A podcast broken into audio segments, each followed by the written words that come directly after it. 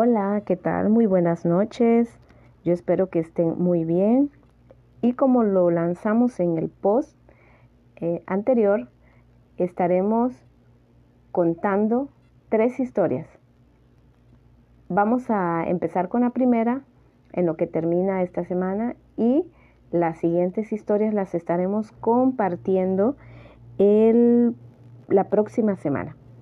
Y son tres historias en las cuales es probable que nos veamos eh, reflejados y vis- o visualizados por, por lo que hemos vivido o por la situación actual que estamos viviendo. Son tres historias comunes de terror financiero. Y miren, amigos, y es que eh, altos ingresos no son sinónimo de riqueza. Esta sola afirmación parece ser una contradicción en sí misma. Todos hemos fantaseado alguna vez sobre lo que haríamos si tuviéramos un mejor sueldo, o si nos cayera una herencia o nos ganáramos la lotería. Pero entendamos bien esto, el dinero solo es una bendición si se sabe cómo administrarlo. De lo contrario, suele convertirse en una verdadera maldición. Y te quiero presentar el personaje de hoy. Hoy vamos a conocer a Gerardo, Gerardo el gerente. Gerardo es un joven de veintiocho años, estudió mercadotecnia en una excelente universidad con muy buenas calificaciones. Después de un par de trabajos medianos, por fin logró su primer puesto importante.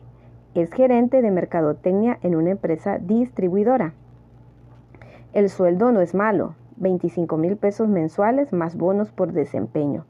Por supuesto, Gerardo se merece algo mejor que el suru que trae todos los días. Además, los demás gerentes tienen coches nuevos, algunos deportivos. De forma que con su segundo cheque Gerardo da el enganche para un coche nuevo. Encuentra una super oportunidad y paga un enganche de cuarenta a treinta y seis meses sin intereses. Le quedan pagos de cuatro mil cien pesos. Pero no hay problema. Por supuesto, puede pagar eso y le sobra. Además, tiene que pagar el seguro, mismo que elige la agencia, las placas y el registro. Pero que son unos cuantos pesos, ya tiene coche nuevecito. La vida como gerente es genial y se divierte mucho. Se compra ropa nueva y sale cada fin de semana con sus nuevos amigos, los mejores restaurantes y antros. Por supuesto, ahora que tiene dinero y es soltero, hay que aprovechar. Para pasar las vacaciones se arma el plan y se van a esquiar a Canadá. Estas experiencias bien lo valen. Además, tiene que establecerse firme en su nueva empresa como un tipo que no se echa para atrás. Para viajar es necesario tener tarjetas de crédito. Por primera vez en su vida, por fin, le autorizan la tarjeta que siempre ha querido con un límite más alto y tasas preferenciales. Es dorada. Lo primero que hace con ella es transferir el saldo de su antigua tarjeta, chafita, para pagar menos intereses. Gerardo es muy puntual en sus pagos mensuales. Su máxima felicidad son las quincenas y los viernes el mejor día de la semana. Un buen día conoce a Laura, de ventas.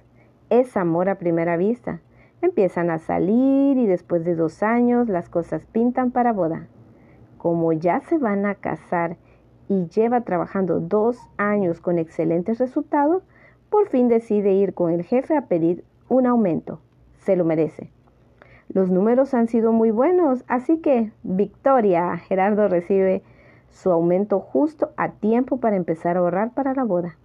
De veinticinco mil pesos le suben a treinta mil pesos nominales, un veinte por ciento de aumento. Claro, menos impuestos y retenciones, le caen a la quincena como doce mil pesos, que son excelentes. Aún sigue pagando su coche, pero ya con dos años y ahora que tiene nuevo sueldo, quizás sea tiempo de cambiarlo. Esto es muy inteligente porque así se ahorrará servicios más caros. Además, otros gerentes ya andan presumiendo coche nuevo, así que se dirige a la agencia en donde le toman su coche a cuenta y hacen un cambio. Es un coche más de adulto, porque ya se va a casar. Deja el coche viejo, da un nuevo enganche y empieza a contar otros treinta y seis meses. El seguro es un poco más caro y bueno, gasta un poco más de gasolina, pero se lo merece. La boda con Laura va a ser todo por lo grande. Hay que invitar a las dos familias, a los amigos y a los de la empresa. Va a ser épica. Rentan el salón, las mesas, la música, las flores, las palomas, centros de mesas, mesas de postres y el coche antiguo. Laura y Gerardo no son to- tontos y tratan de limitar la fiesta a ciento cincuenta invitados, pero después se dan cuenta de que no pueden dejar fuera a sus amigos de la prepa ni a los primos de Mazatlán. Además, los amigos de los papás y, claro, alguno que otro cliente. Es una buena inversión estratégica. Total que la boda termina en doscientos cincuenta invitados. Pero qué va, es solo una vez en la vida. Para la luna de miel, Gerardo encuentra un excelente tour por Europa y Asia. Es un poco caro, pero con la tarjeta de oro se puede pagar a veinticuatro meses sin intereses. Así que ni lo van a sentir. Cuando regresan hay que poner casa. Por supuesto, no se van a ir a una casucha de las de afuera, sino que hay que buscar un buen depa. Como ahora se suman los dos sueldos, el de él y el de ella, pueden aspirar a algo que esté acorde a su nueva realidad. Encuentran uno muy moderno, cerca del trabajo, y lo amueblan muy a su gusto. La renta es un poco alta, pero sí les alcanza.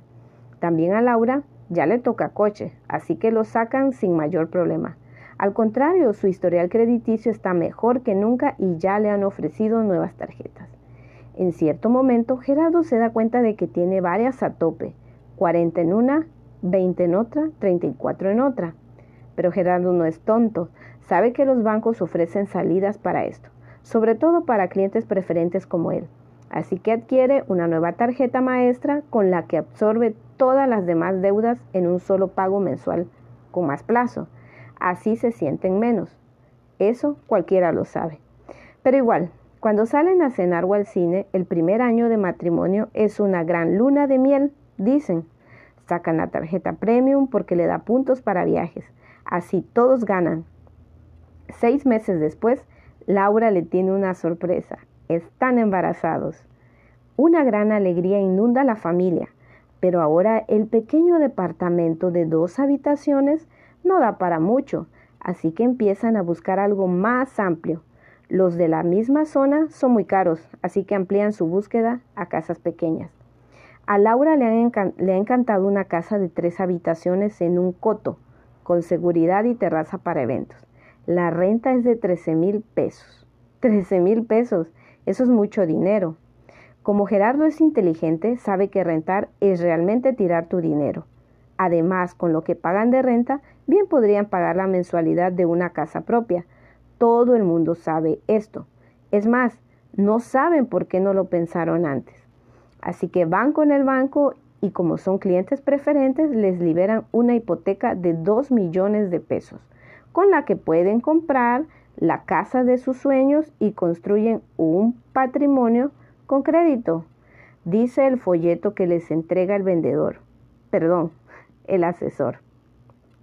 Claro, piensan Gerardo y Laura. Hay que hacer patrimonio, todo el mundo sabe eso. Así que muy contentos y emocionados firman su contrato, ya leerán las letras chiquitas después. Queman sus tarjetas para dar el diez por ciento de enganche y quedan con un pago de quince mil pesos a veinte años. Es como pagar renta, pero al final quedas con una casa. Claro, con dos millones no se compra una mansión.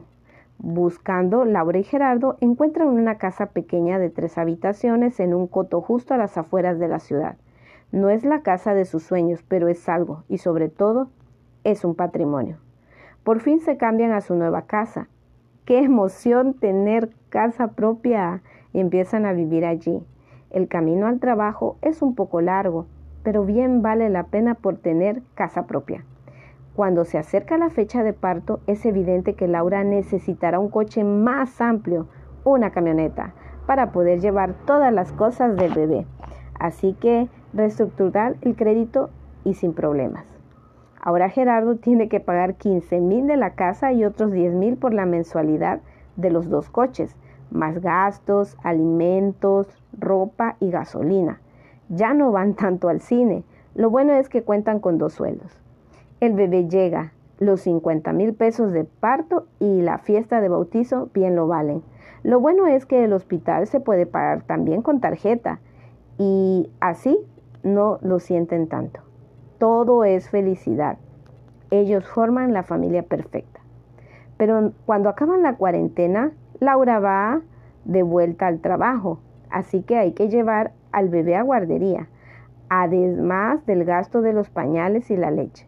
Con los horarios de Laura es imposible recogerlo a tiempo, así que tienen que pagar horas extras o niñera. Eventualmente, Laura se da cuenta de que todo su sueldo se va en niñera y gasolina. Eso no es negocio, así que decide renunciar para dedicarse a la casa. Ahora está con su bebé todo el día y es perfectamente feliz.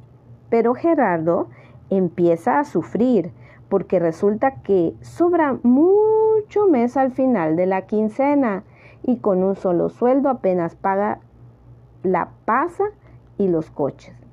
Ya lleva cuatro meses de atraso en las tarjetas. Un día el coche se descompone, es la transmisión. Tiene que pagar quince mil pesos. ¿De dónde diablos va a sacar quince mil pesos? Las tarjetas ya no dan para más. Una vez más va con su jefe a pedir un aumento, pero ahora le dan apenas un cinco por ciento de aumento. Eso no arregla mucho. Además, con lo lejos que está la casa apenas alcanza a ver ya a Laura y al bebé. Por fin la solución.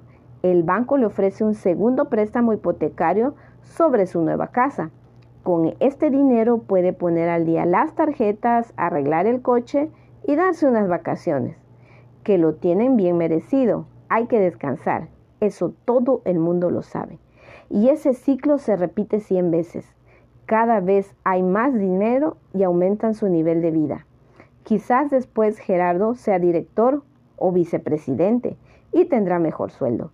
Pero la verdad es que viven siempre en la cuerda floja, tratando de mantener el paso y de tener mejor coche que sus colegas. Gerardo y Laura sinceramente creen que eso es lo normal y que es la mejor forma de vivir.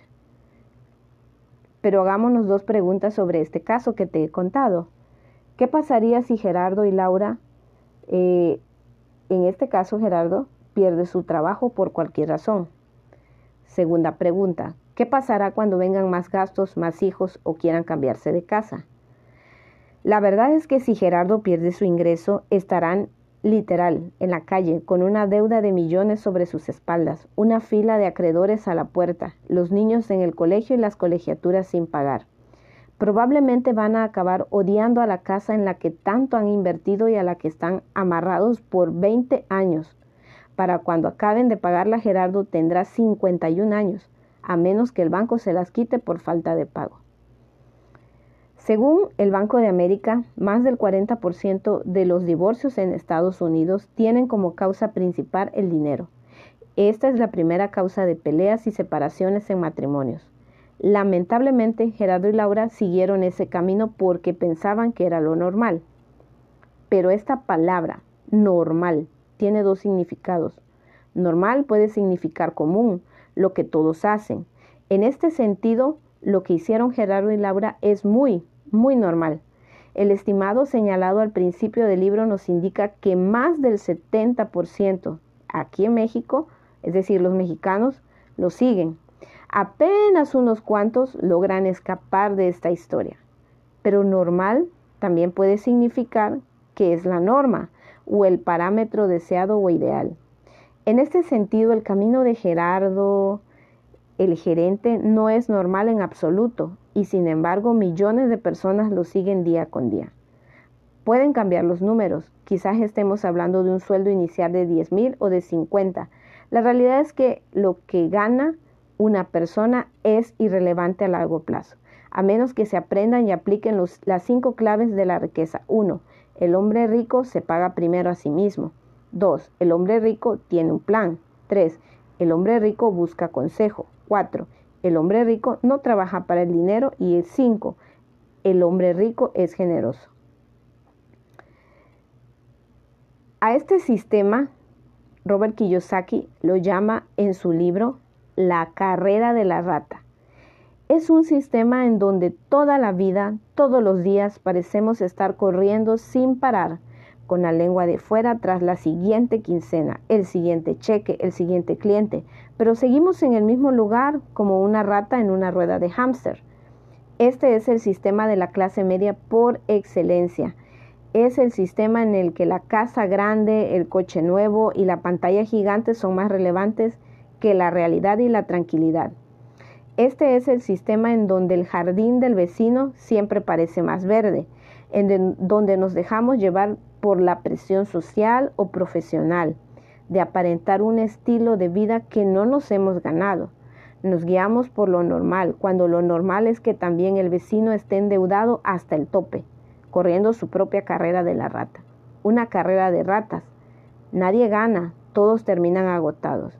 Este es el sistema donde los recién casados gastan los primeros cinco años de su matrimonio en querer igualar el nivel de vida que tenían con sus padres, sin considerar que obviamente sus padres son treinta años mayores que ellos y en el proceso hipotecan su futuro y tranquilidad. Este es el sistema también donde las cosas que todo el mundo hace son la regla, en donde nociones como siempre es mejor deber casa que pagar renta, pagué mis tarjetas con otra tarjeta, consolidación de deuda, ya cambié el coche otra vez, compraré esto a meses sin intereses, saqué esta sala en pagos semanales, son perfectamente respetables, aunque financieramente suelen ser decisiones absurdas de quien no sabe matemáticas y opera sus finanzas a través del estómago. Y aquí está la mayoría de los mexicanos. Termino preguntándote, ¿eres tú, Gerardo, el gerente? Hasta luego y nos vemos para la próxima historia. Chao. Hola, ¿qué tal? Yo espero que estés muy bien. Te saluda tu amiga Ana Castillo. Y bueno, esperemos que estemos con toda la actitud para terminar esta semana. Y hoy seguiremos con nuestra segunda historia de terror financiero. ¿Se acuerdan de la primera? Sí, la de Gerardo, el gerente. Y saben, amigos, Eh, no es malo tener el dinero, porque creo que estamos a veces malinterpretando que tener dinero pues es malo. No, lo malo es que una vez que tenemos el dinero, pues obviamente no tenemos una idea clara de cómo poder administrarlo. Así que tener dinero no es lo mismo que ser rico, porque puedes ser rico, pero mentalmente puedes ser una persona pobre si no sabes nada de educación financiera. Ojo, esto es muy importante, saber de educación financiera.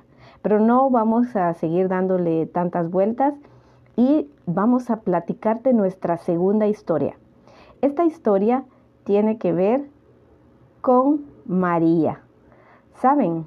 María representa a muchos de aquellos que siempre hemos soñado con ganar la lotería. ¿Te lo has imaginado? Personalmente sí me lo he imaginado y he hecho volar mi imaginación pensando en qué podría hacer con el dinero. Y en esta historia vamos a ver un poquito de cómo le fue a María.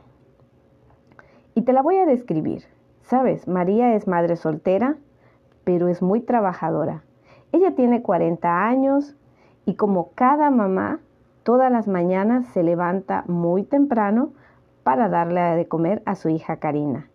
Ella la lleva a la escuela y de ahí se traslada a una planta donde trabaja como recepcionista. Te puedo decir que la vida de María no ha sido sencilla, pero de alguna u otra forma ella ha salido adelante. Y desde que tiene quince años, religiosamente cada mes compra su vaquita de lotería. Son apenas unos pesos y aunque la probabilidad de ganar es bajísima, siempre está la esperanza de que pueda pegarle al gordo y ahora sí, la vida está arreglada.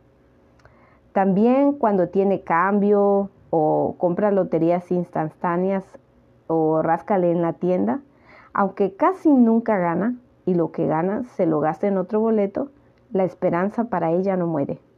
Una vez se ganó quinientos pesos y se burlaban de ella. Por supuesto que María acude también a las casas de empeño cuando las cosas se ponen bastante difíciles y ha comprado sus cosas en pagos semanales. Sabe que es mal negocio, pero ¿qué otra opción hay? Así pagó el bautizo y la graduación de Karina. Y a dos años están sus próximos quince años, así que ya va pensando en qué podría empeñar para hacer y celebrar la fiesta de quince años para su hija. Y así es como siempre lo ha hecho y así es como se ha hecho siempre. Pero las buenas personas algunas veces reciben lo que merecen. Y aquí empieza la historia también. María le llamó un día llorando a su mamá de emoción. Gané la lotería, gané la lotería. La vida no volvería a ser la misma. María tuvo que compartir su premio con otros nueve ganadores.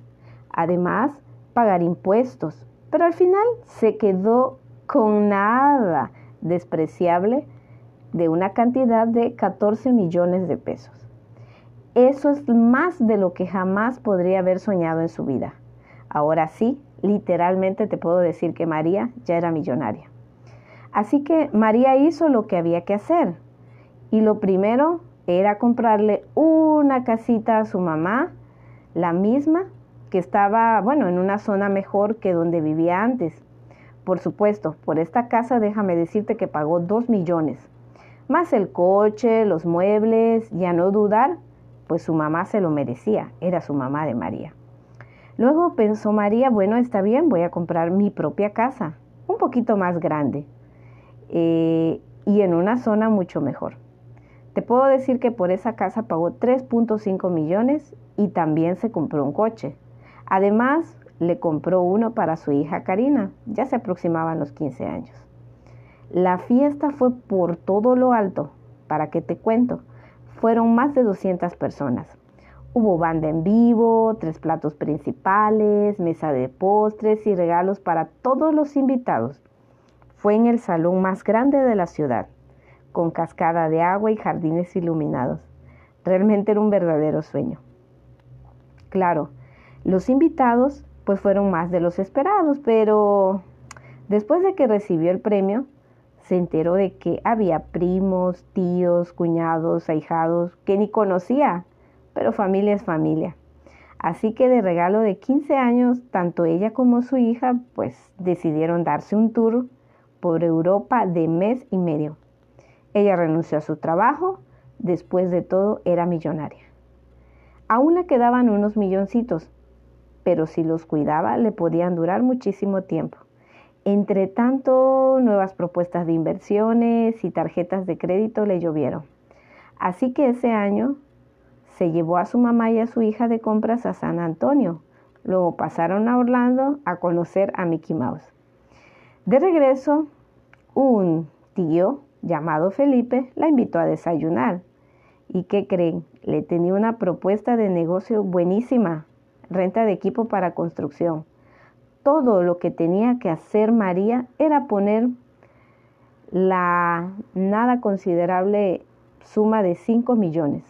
Con esto podría montar la oficina y comprar los tractores. Y con ello, pues obviamente ganaría una cantidad mucho mayor. María, aunque no sabía mucho de tractores ni de inversiones, pero confiaba en su tío Felipe, primo de su mamá. Así que decidió convertirse en empresaria. Después de todo, era millonaria. Tiempo después, es decir, un año, la empresa aún no arrancaba y tenía los tractores parados. El tío Felipe para nada que aparecía, mucho menos ganancia alguna.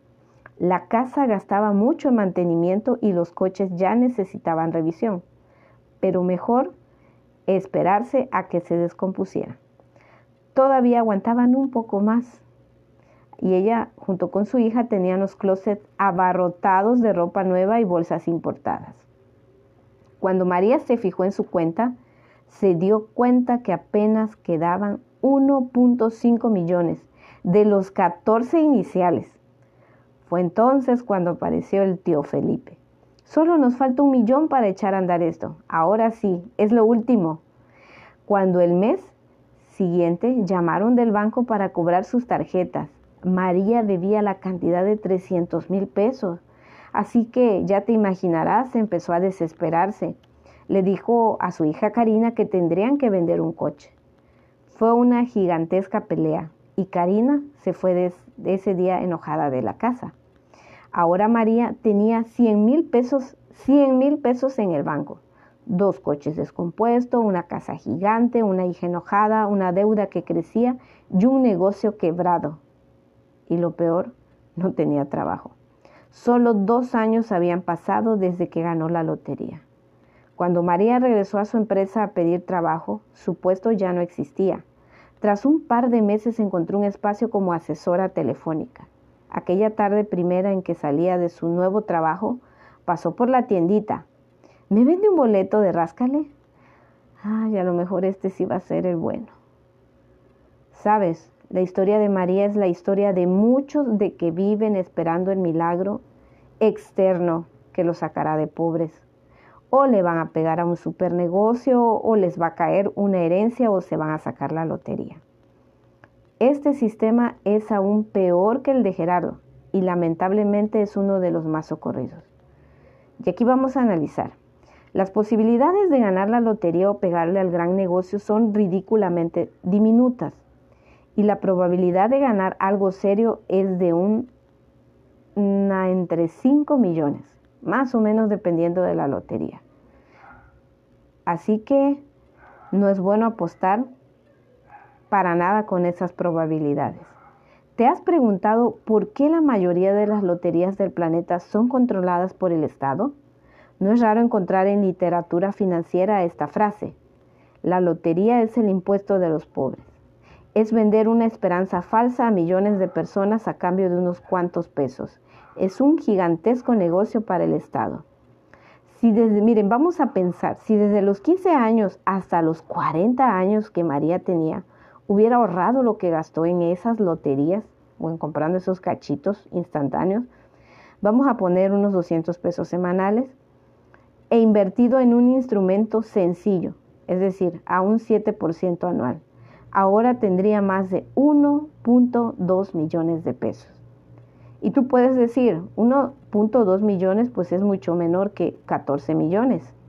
Sí, es cierto, pero la diferencia es que esos unos uno punto dos millones los iba a ganar al cien por ciento, cada vez y siempre.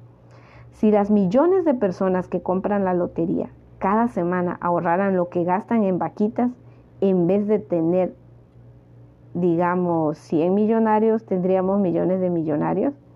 Bueno, de acuerdo, vamos a pensar que esto de es improbable. Pero déjame decirte que en efecto, vamos a pensar de que ganas la lotería.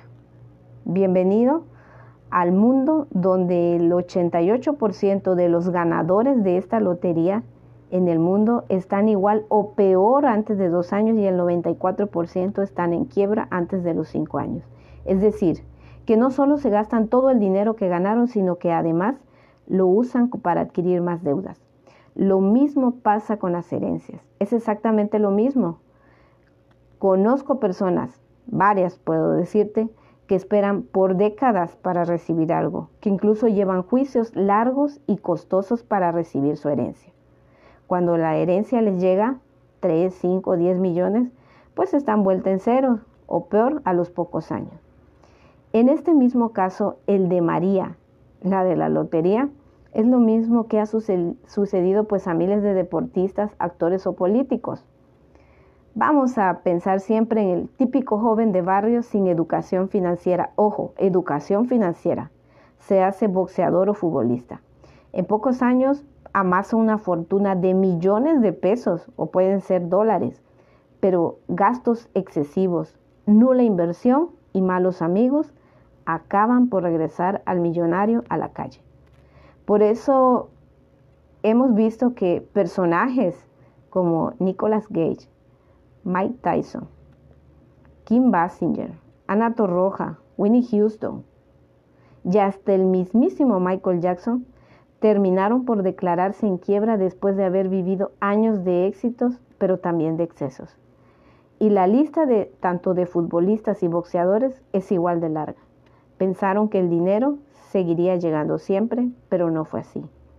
Es por esto que no digo que el dinero no sea bueno, es excelente. Tampoco digo que los ricos no tienen dinero, y sí tienen dinero y mucho. Lo que digo es que recibir más dinero no te hace rico en automático. Como dice el clásico dicho financiero, no es cuánto ganas, sino cuánto guardas. Porque si apenas andas en bicicleta de rueditas, ¿qué te hace pensar que podrás manejar una moto de carreras? Miren, es importante ganar dinero, claro que sí, pero es más importante saberlo administrar. Para ello es esencial tener en mente esto, el crecimiento personal y la educación financiera. Es por eso que hoy afirmo que el dinero puede ser una maldición. Pero si no tienes aún mentalidad de millonario, entonces solamente serás un pobre con mucho dinero y un tonto y su dinero muy pronto se separan. Y claro, yo espero que no seas como María la de la lotería. Nos vemos hasta la próxima con nuestra última historia, Mauro el Millennial. Que pases buenas noches. Bye.